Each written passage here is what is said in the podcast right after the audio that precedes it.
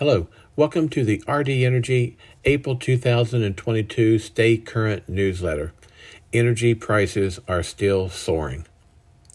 We are seeing today, April the fifth, two thousand twenty-two, that May natural gas NYMEX futures are trading above six dollars an M M B T U.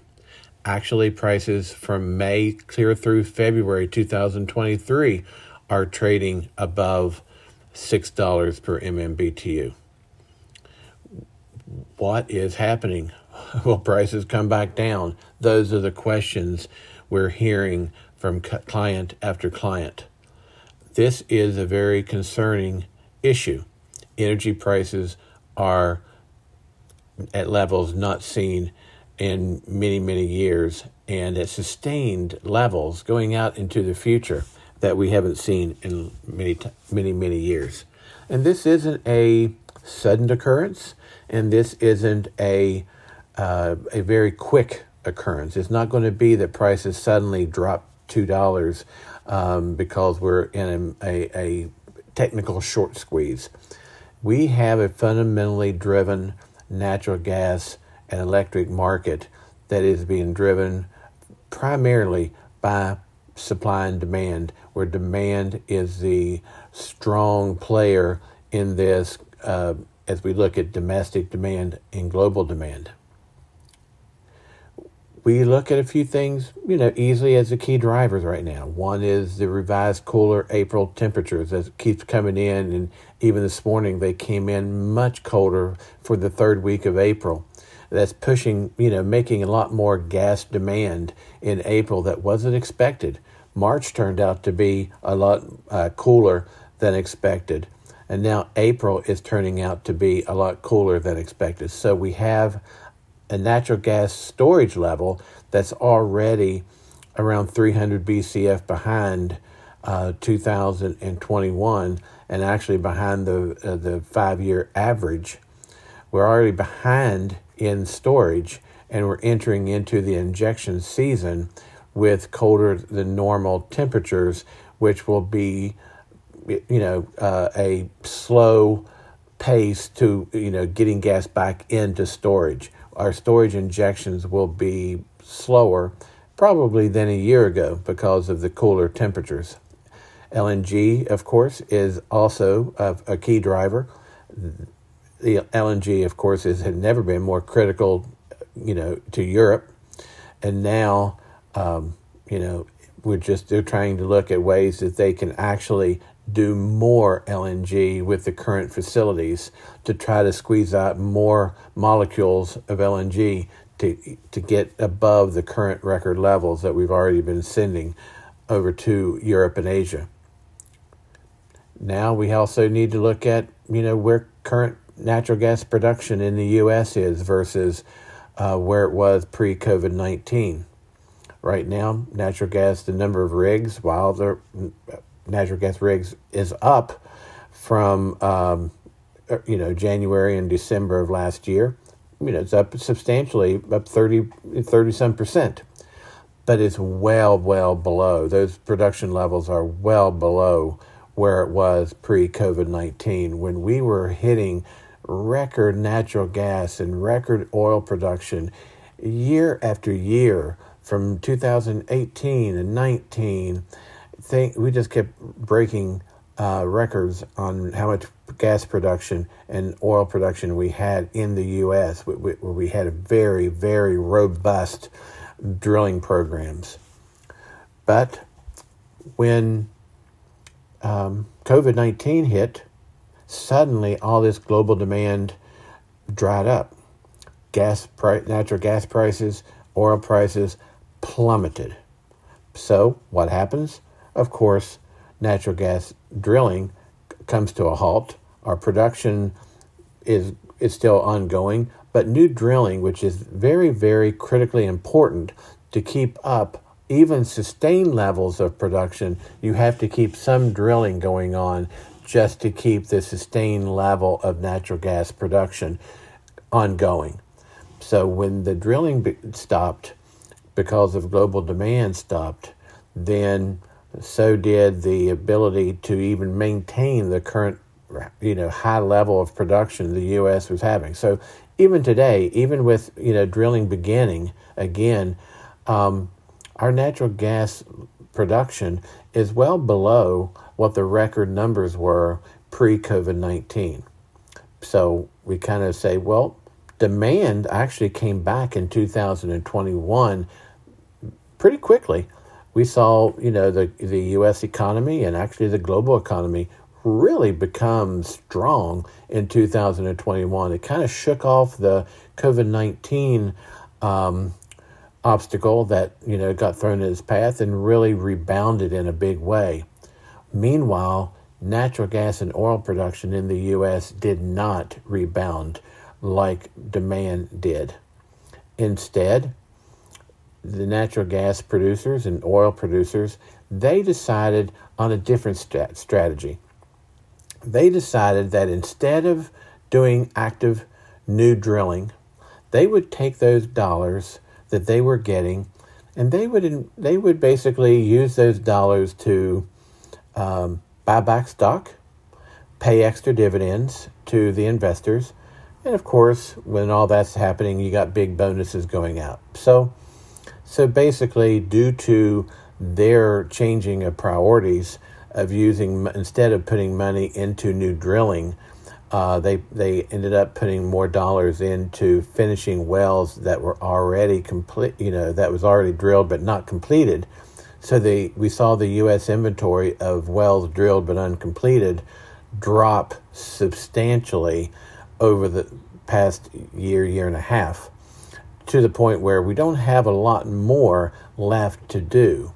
So now we need to um, do new drilling because we just cannot sustain the pace of natural gas production in the U S without new drilling. And and actually, what we've seen is when we, we saw today, even in uh, Bloomberg, we saw that um, Exxon, for example, recorded in, in, in quarter number one a forty-four, uh, a, a massive record um, profit than they've uh, the profits they haven't seen since two thousand eight. So what we have seen in two thousand twenty-one, Exxon and three other large supply uh, producers of natural gas and oil spent forty-four billion dollars on stock buybacks, stock Um, dividend payouts and bonuses instead of new drilling.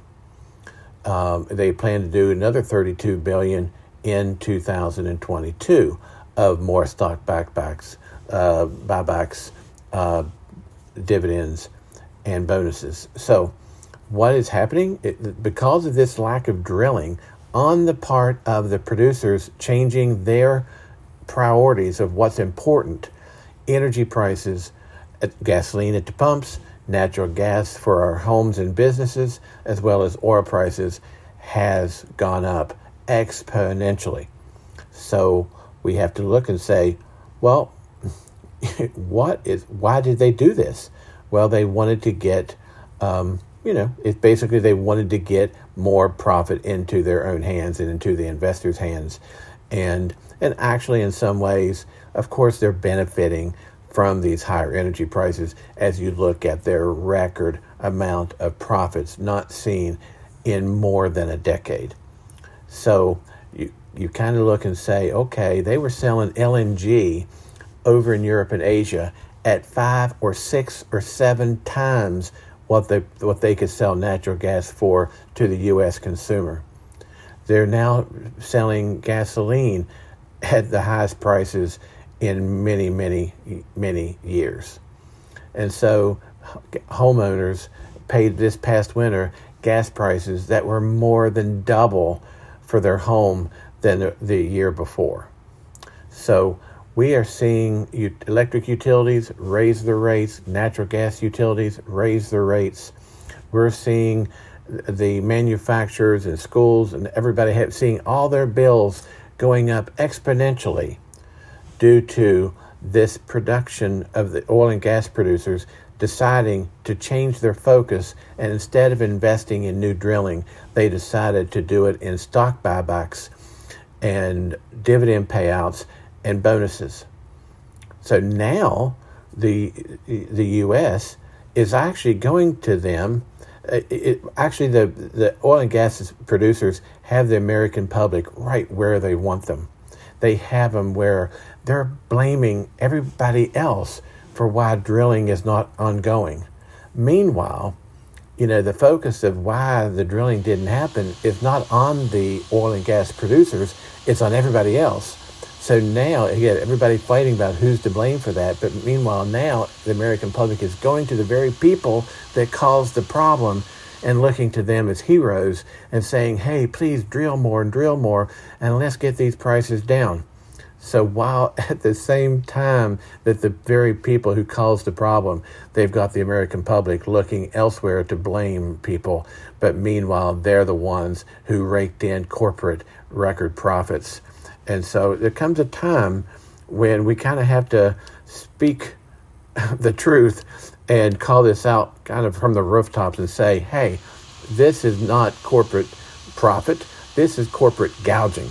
This is taking the American public from every consumer, large and small, is paying massive amount for energy prices because a big reason is because oil and gas producers decided to take the profits and pay out dividends and not do new drilling.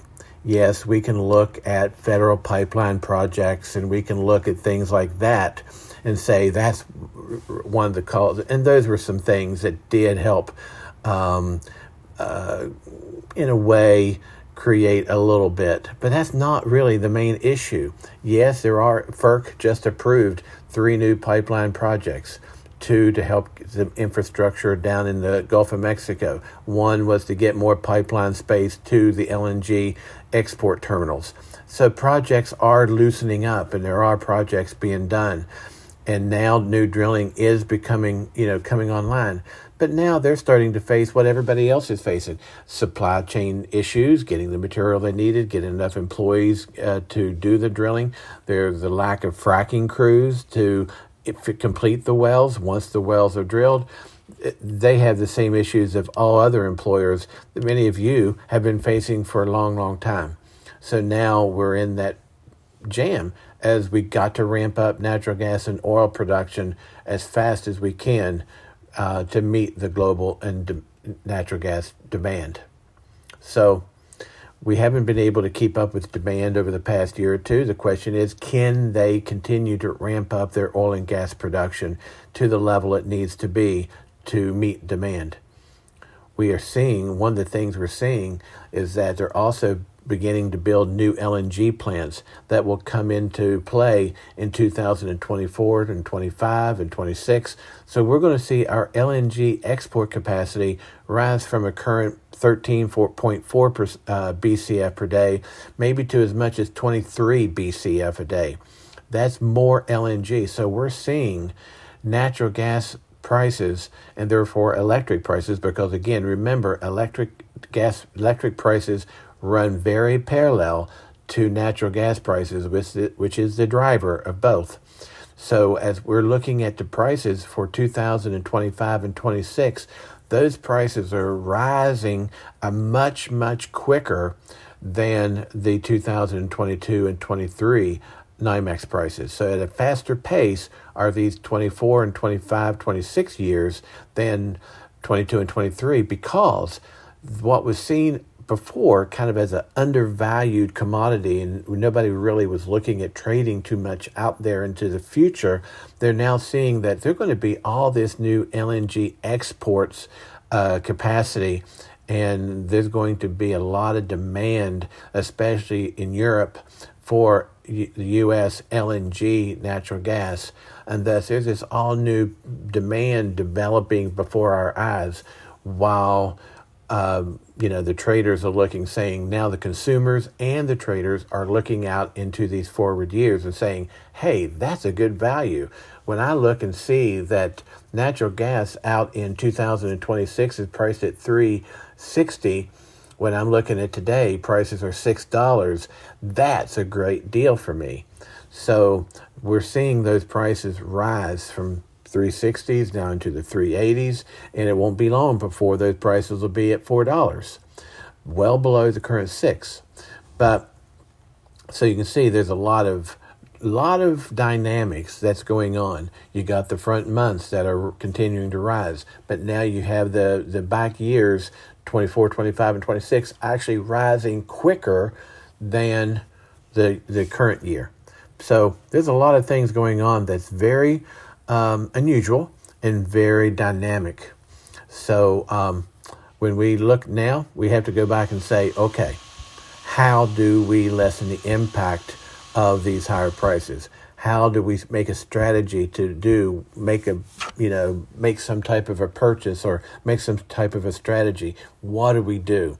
Consumers have to look and say, this is affecting my profit. This is affecting my bottom line. This is affecting budgets, my product costs. What can I sell my product for? This is, you know, affecting my school budgets and my, you know, keeping my grocery stores open. All these things, energy prices is is a driving factor of all consumers' budgets. So you've got a, there's a real urgency there. We feel the real urgency there with our own clients. And now as we talk to new prospects every day, we're we're getting their urgency. They some may say, I've got a few I've got a contract, supply contracts for electric and gas coming up in a few months. That urgency is extreme. But those who have energy contracts in a year or two don't feel the urgency yet because they're kind of hopeful that prices are going to really come back down and, you know, and they won't have to suffer through this. But the fact is, we don't know. We it could be higher by the time you get there.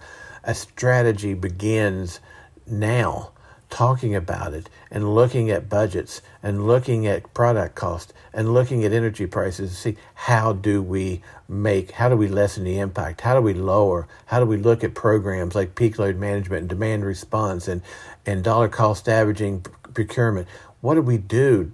So there's no one better to look at these programs with you than R D Energy. That's what we do. We love to coach. We love to advise. We love to work together with you to help our uh, clients, to be our client, to, to focus on them and how they can lessen the impact. It's never been more urgent to talk about it.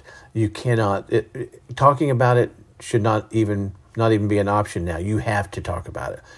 Ignoring the issue is not an option. And so, you know, what our advice is, is to get on our calendar as soon as you can so that we can start talking about it. Yes, we're extremely busy working with our current clients. Our current clients is our primary focus. They always will be. If you want to be one of our clients and part of our primary focus, you need to be getting on our calendar so we can talk and we can start working and strategizing together.